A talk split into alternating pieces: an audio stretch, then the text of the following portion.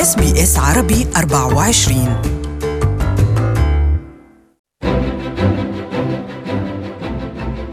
يواجه اللاجئون في أستراليا صعوبات في الحصول على قروض بنكية لتمويل مشاريعهم التجارية ولكن أصبح بإمكانهم الحصول على القروض من منافذ أخرى نتحدث عنها اليوم. معكم مرام إسماعيل في حلقة جديدة من بودكاست ألمال اليوم. سلسلة حلقاتنا تقدم لكم معلومات حول كل ما يتعلق بالتعاملات المالية والأعمال في أستراليا. في حلقة اليوم نسلط الضوء على القروض المتاحة للاجئين وطالبي اللجوء ليبدأوا مصلحتهم التجارية في أستراليا مع ضيفنا الأستاذ غسان نعمة مدير مكتب منظمة ثرايف في سيدني لكن قبل أن نبدأ حديثنا لابد من الإشارة إلى أن كل ما يقال في هذا اللقاء هو على سبيل المعلومات العامة فقط وليس نصيحة خاصة لأن هذه المعلومات قد لا تكون مناسبة للجميع لذلك إذا أردتم معلومات دقيقة حول هذه القروض يمكنكم التحدث مع الجهة المختصة مباشرة.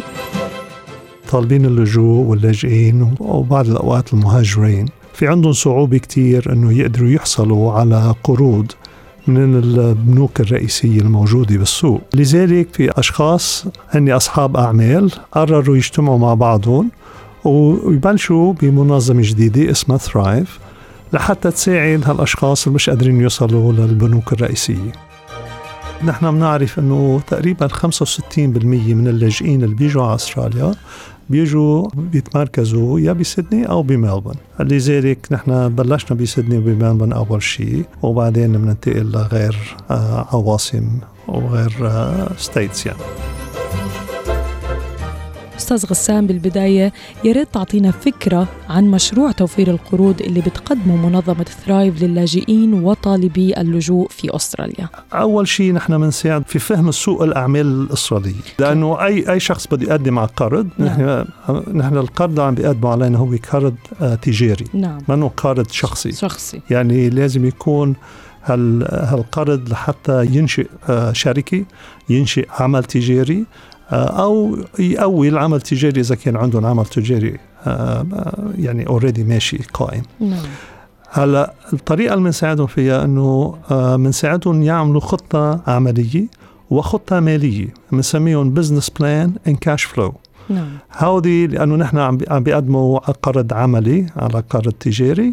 إذا بيقدم على أي بنك الواحد ليجيب قرض تجاري آه، لازم يكون عنده business plan و cash flow لذلك نحن بنساعدهم ليكتبوا خطة العملية تبعهم والخطة المالية. نعم. ونحن عندنا متطوعين كثير عندنا فوق 100 متطوع. هن بيساعدوا الأشخاص حتى يقعدوا معهم ويشرحوا لهم ليفهموا شو المطلوب منهم لحتى يقدروا يبلشوا بعملهم التجاري هون. أكيد مش سهل للاجئين إنه يجوا على أستراليا ويفهموا وينخرطوا بالاقتصاد والقوانين التجارية بأستراليا. يمكن هاي يعني بدها تدريب كتير وبدهم حدا خطوة بخطوة معاهم قبل قبل أكيد. ما يفتحوا المصلحة التجارية. أكيد وهذا اللي نحن بنقدمه من بعد ما نحصل على الخطة العملية تبعهم والخطة المالية ساعتها بندرس الموضوع وبندرس بنشوف هالبزنس العمل التجاري ممكن يمشي ما بيمشي آه عندنا عدة أشخاص بينظروا له لحتى يشوفوا إذا في سبيل النجاح لأنه نحن بنعرف الأعمال التجارية هن بيفشلوا خلال فترة السنتين تقريبا 70 ل 80% منهم مم. لذلك نحن بيهمنا كثير أنه تعملوا آه، دراسة الجدوى الجدوى لحتى. ما يفشلوا بهالفترة هيدي هلأ من بعد ما نعطيهم القرض آه، لحتى نساعدهم ما يفشلوا. عندنا توجيه في مجال الأعمال بعد القرض يعني بنسميها mentoring نعم. أو post provide post loan business mentoring قديش هلا الفترة بتضلها يعني قديش هيدي فترة على ثلاث سنين. ثلاث سنين بضل معهم سنين حدا يقدم لهم الدعم. الدعم هيدا نعم. بالشكل طيب هل يجب أن تتوافر شروط آه، معينة عند اللاجئ المقترض أستاذ غسان لحتى يقدر يحصل على القرض؟ لازم يكون الواحد جاي على أستراليا كلاجئ أو طالب لاجئ. لازم يكون عمره فوق 18 سنة. مش لازم يكون صار له بهالبلد أكثر من 10 آه، أو 15 سنة. آه، حتى لو كان أسترالي صار بهالوقت هذا آه، لا ممكن يكون بنسميه sponsored a refugee. يعني كان إذا شخص جاي هو مرعاة من خلال لاجئ. يعني مثلا واحد جاي لاجئ على البلد وطلب مثلا شخص قرابته شخص آه، بخصه آه، لحتى يجي. هالشخص اللي بيجي بيجي بغير فيزا مش بيجي ما بيجي بفيزا لاجئ ولكن نحن بننظر له كلاجئ لأنه هو مرعاة من خلال اللاجئ نعم.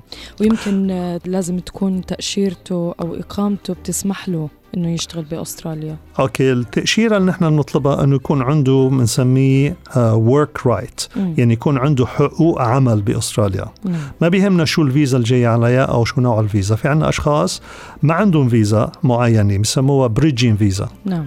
كمان هودي بنساعدهم وبنشتغل معهم ولكن لأنه عندهم bridging visa بنطلب منهم ضمان حدا يضمنون لأنه في حال الدولة هون ما قبلتهم وطلبت منهم إنه يرحلوا عن هالبلد آه بدنا مين يسدد للقرض اللي نحن بنعطيهم إياه. حلو. ولكن في الموجودين على ال protection visa الموجودين على ال SHEV visa كلهم هودي بنعطيهم قروض بدون ضمان.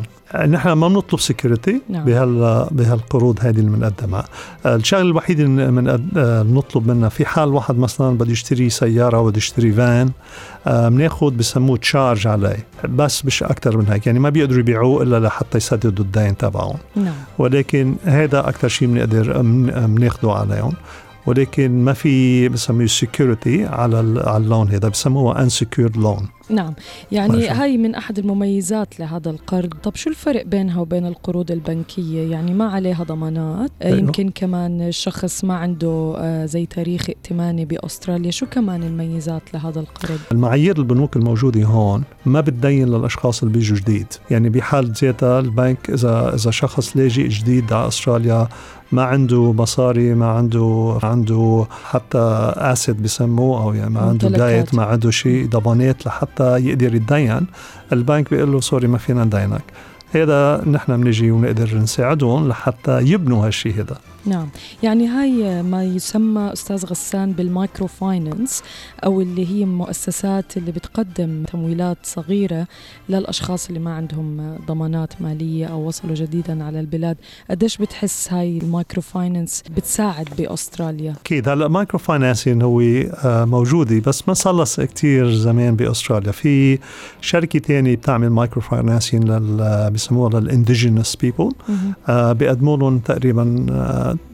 5000 دولار كأول قرض وبعدين بيقدروا يعلوه إذا إذا في حال مشي ال business. نعم. نحن بنقدر نعطي maximum بالوقت الحاضر 20000 دولار لحتى يبلشوا. في عليهم فايدة اللي هي الفايدة 12.5% مدة القرض فترة ثلاث سنين كحد أقصى. الدفعات بتكون هي 689 دولار بالشهر لفترة ثلاث سنين. ما في ما في داعي يكون الإنسان عنده إيداع بنسميه no deposit وما في assume على القرض هذا. وما بيهمنا يكون عنده آه، تاريخ ائتماني سابق لأنه نحن حنساعده يعمل هالشيء هذا. وما في داعي يكون آه، حتى في حال مشي ال business تبعه وصار قوي وبده يدفع المصريات قبل لحتى يوفر دفعات فوائد نعم. آه، ما في عقوبة لحتى يسدد دفعاته أبكر. بالنسبة لثرايف أنت قلت لها من 2017 عم بتساعد اللاجئين. كلنا شوي عن قصص النجاح يعني اللي إجوا أشخاص من بلدان عربية أو من خلفية عربية فتحوا أعمالهم الصغيرة ونجحت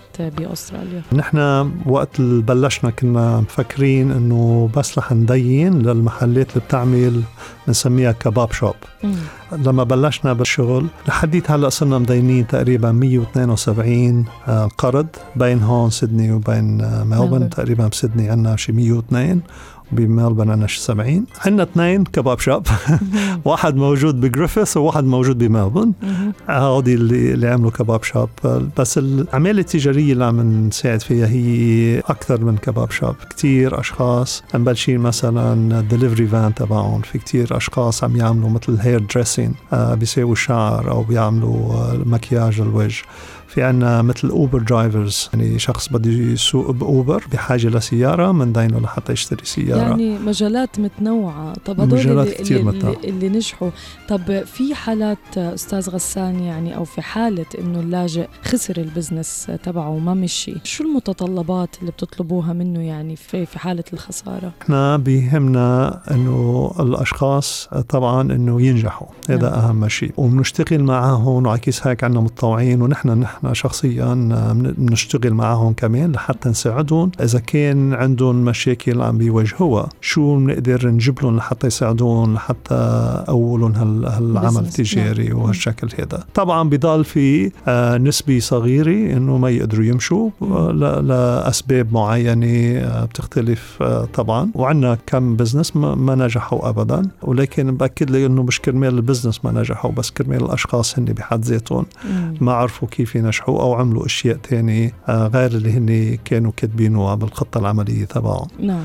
آه ولكن إذا الواحد بيمشي على الخطة العملية تبعه وعلى الخطة المالية تبعه وحتى لو لأنه أوقات ال market هي بتتغير شوي. وعندنا مثلا مرقت فترة وقت خاصة هون بسدني كانت بنسميها ال construction industry خفت شوي. نعم. وعندنا نحن كم شخص بيشتغلوا بهال domain هذا ساعتها نحن بنشتغل معهم يا بنخفف الدفع تبعهم يا بيقولوا لنا okay بس بندفع الفوائد هلأ شهر شهرين لحتى يرجع يمشي الشغل معنا. نحن بنشتغل معهم. كل شيء هن عم يحكوا معنا وعم بيخبرونا شو اللي عم بيصير معهم وعم بيحكوا مع المتطوع اللي نحن بنحطه معهم لحتى يحكوا شو معهم شو شو المشاكل اللي عم بيواجهوها. ونحن عم نجرب نساعدهم بهالطريقة هيدي. ما عندنا أي مشكلة لأنه نحن بنعرف بالأعمال التجارية عندك أيامات بتكون كتير منيحة وأيامات ما بتكون كافية لحتى واحد يدفع كل دفعاته. شكرا أستاذ غسان وأكيد للاستماع للمزيد من حلقات بودكاست المال اليوم. يمكنكم التوجه إلى صفحتنا sbs.com.au slash money today ويمكنكم الاستماع أيضا عبر تطبيق SBS راديو Spotify Google Play iTunes SoundCloud و Stitcher. إلى أن يحين موعدنا معكم في الحلقة المقبلة. هل تريدون الاستماع لمزيد من القصص كهذه؟ اشتركوا في بث برنامجنا المنتظم البودكاست على ال iTunes